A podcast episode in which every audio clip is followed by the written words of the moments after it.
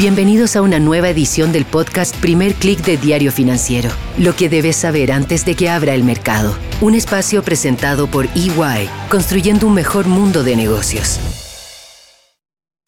Muy buenos días. Hoy es lunes 26 de diciembre. Soy Marcela Vélez y desde Londres comento con ustedes lo que está pasando a esta hora en los mercados. Bienvenidos a Primer Click de Diario Financiero. ¿Qué tal estuvo su fin de semana navideño? Espero que la hayan pasado bien con su familia, con sus amigos y que ahora estén listos para comenzar este extraño tiempo entre Navidad y Año Nuevo. Son días laborales, pero que se sienten deberían ser feriado. Es eso lo que tenemos esta mañana en las principales bolsas. Un feriado en Wall Street, las principales bolsas europeas y también Hong Kong. Las operaciones en Brasil también se ven afectadas por el feriado en Estados Unidos, así que será una sesión con escasos movimientos. Vemos algunas variaciones en Asia, en las bolsas que están abiertas. El índice regional sube 0,38%. Los futuros de Wall Street, que retoma sus operaciones mañana, se mantienen planos pero con tendencia a la baja, el Nasdaq cae 0,07% y el SP500 pierden 0,05%. Recuerden que el viernes tuvimos un cierre positivo con alzas moderadas de en torno a 0,3, 0,5% después de ese reporte que mostró una desaceleración en el índice de precios del gasto de los consumidores estadounidenses. Este es un índice también seguido por la Reserva Federal, se considera uno de los principales que sigue la Fed para su decisión de política monetaria y esto animó a los mercados a pensar que la Fed tendrá pronto más elementos para cambiar de opinión y relajar su ajuste monetario. Este es el gran tema de 2023 y así lo refleja un reporte que está ocupando los titulares esta mañana. Hay que decirlo, a la falta de más noticias, de más datos económicos o decisiones de bancos centrales. Se trata del informe del Center for Economic and Business Research. Esta es una consultoría que está basada en Reino Unido y que es bastante acertada en sus proyecciones. Publican todos los años el 26 de diciembre, es el Boxing Day, una estrategia muy acertada porque entrega material en lo que es una sesión que de otras formas no tiene muchas noticias.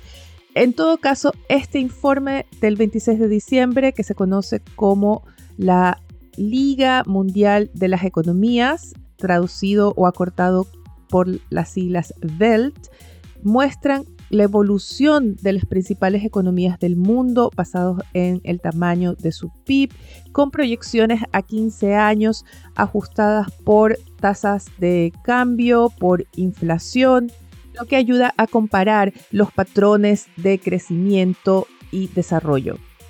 Al igual que otros medios, quiero hacer de este informe el tema principal de hoy porque creo que trae varios puntos muy interesantes también para Latinoamérica, no solo para nivel global.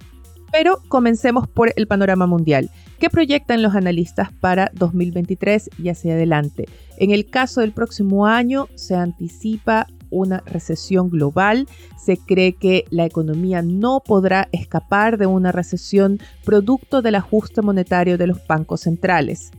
Los analistas de esta consultoría advierten que los banqueros centrales seguirán apretando las tuercas, seguirán las alzas de tasas, dada que la inflación ha demostrado ser más persistente de lo previsto. Fuera ya no solamente de esos elementos de alimentos y combustibles, sino también ya vemos una inflación más persistente en el área, por ejemplo, de servicios. Es esta lucha contra la inflación, esta recesión que se provocará por el ajuste monetario, lo que va a marcar 2023.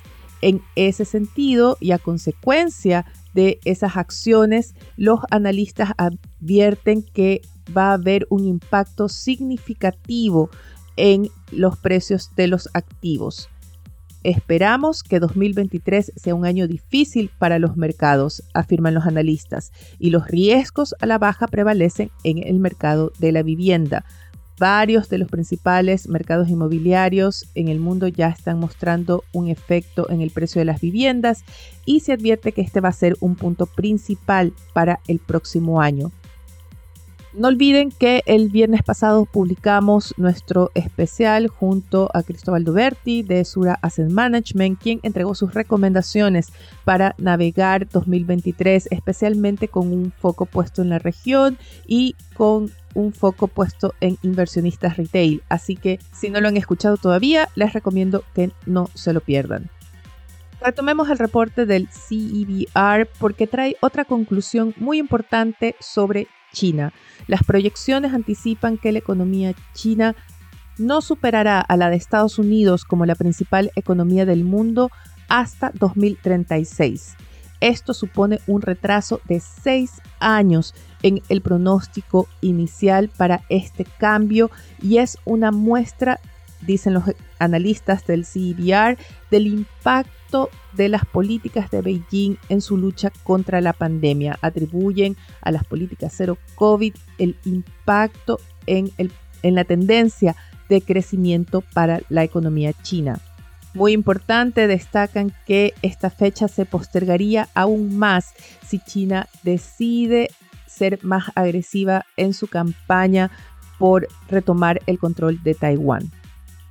Vayamos ahora a los pronósticos para la región, porque este es un documento, a diferencia de otros, que se encarga de analizar todas o la gran mayoría de las economías del mundo, así que también se incluyen los pronósticos a 15 años, es decir, a 2037, para las economías latinoamericanas. Un salto muy importante es el que tendría Colombia. El análisis proyecta que Colombia va a tener una tasa de crecimiento anual de entre 3 y 3,3% en los próximos 15 años y esto la llevaría a tener uno de los mayores saltos en la tabla mundial. Pasaría del puesto 44 que tiene actualmente al lugar 38 en 2037. Este es un puesto que superaría a Perú, a Chile y quedaría apenas por debajo de Argentina por un tema de tamaño. En el caso de Argentina, si Colombia va a tener el mayor salto, Argentina sufriría la mayor caída, pues pasaría del lugar 24 que tiene actualmente al lugar 36 hacia 2037. Los analistas atribuyen esta caída al impacto de la inflación y otros desbalances en su crecimiento.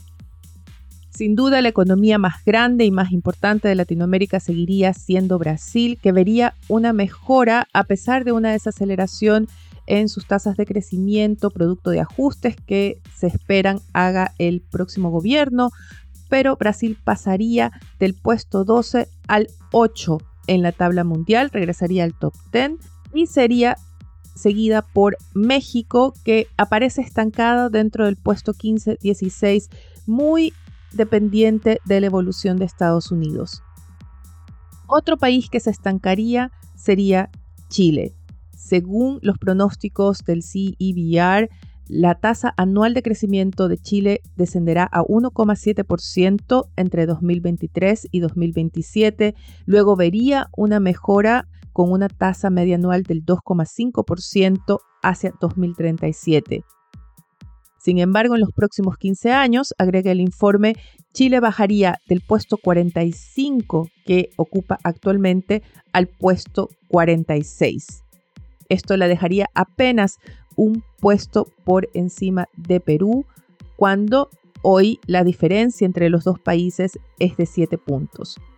¿A qué se debe esta diferencia? Porque mientras Chile se va a estancar prácticamente o crecer muy poco, a pesar de la crisis que vemos hoy en Perú y no sabemos si el análisis lo contempla, pero lo que anticipan es que ese país tenga una tasa de crecimiento anual de 3%. A nivel más general, este informe destaca que el foco en los próximos años va a estar en controlar la inflación, pero al mismo tiempo la transición energética que de por sí va a tener un impacto en la inflación y el crecimiento. De esta forma, y este es un punto muy importante, especialmente para los países latinoamericanos, esperan que los países con recursos naturales, tanto fósiles como metales para la nueva transición energética se beneficien de un impulso en los precios que beneficiaría su crecimiento. Así que ahí lo tienen, un nuevo panorama para 2023. En el newsletter que acompaña a este podcast coloco el link directo al documento del CEBR si quieren tener más detalles o quieren analizar lo que se dice para otras economías. Vayamos ahora a temas locales, donde Diario Financiero también abre su edición de esta semana con la mirada puesta en 2023, pero enfocado en los personajes que irrumpirán el próximo año. Se destacan varios ejecutivos, por ejemplo, quien estará a cargo de la integración más importante que haya ocurrido en la industria de telecomunicaciones en Chile, también en los planes del Ejecutivo de Santander para ese banco en el país. Y desde lo político, los desafíos del subsecretario de Previsión Social, un nombre que usualmente no sale mucho en los titulares, pero que va a jugar un rol clave en las reformas que vienen. Con esto me despido por ahora, los invito a que sean actualizados de las noticias del día y más visitando nuestro sitio web de f.cl. Y ya que están en el sitio, no dejen de visitar nuestra página de suscripciones donde pueden encontrar newsletters y modelos de suscripción que se adecúen a sus intereses. Yo con esto me despido por ahora, les deseo que tengan un buen inicio de semana. Nosotros nos reencontramos mañana. Esto fue el podcast Primer Click de Diario Financiero, lo que debes saber antes de que abra el mercado. Un espacio presentado por EY, construyendo un mejor mundo de negocios.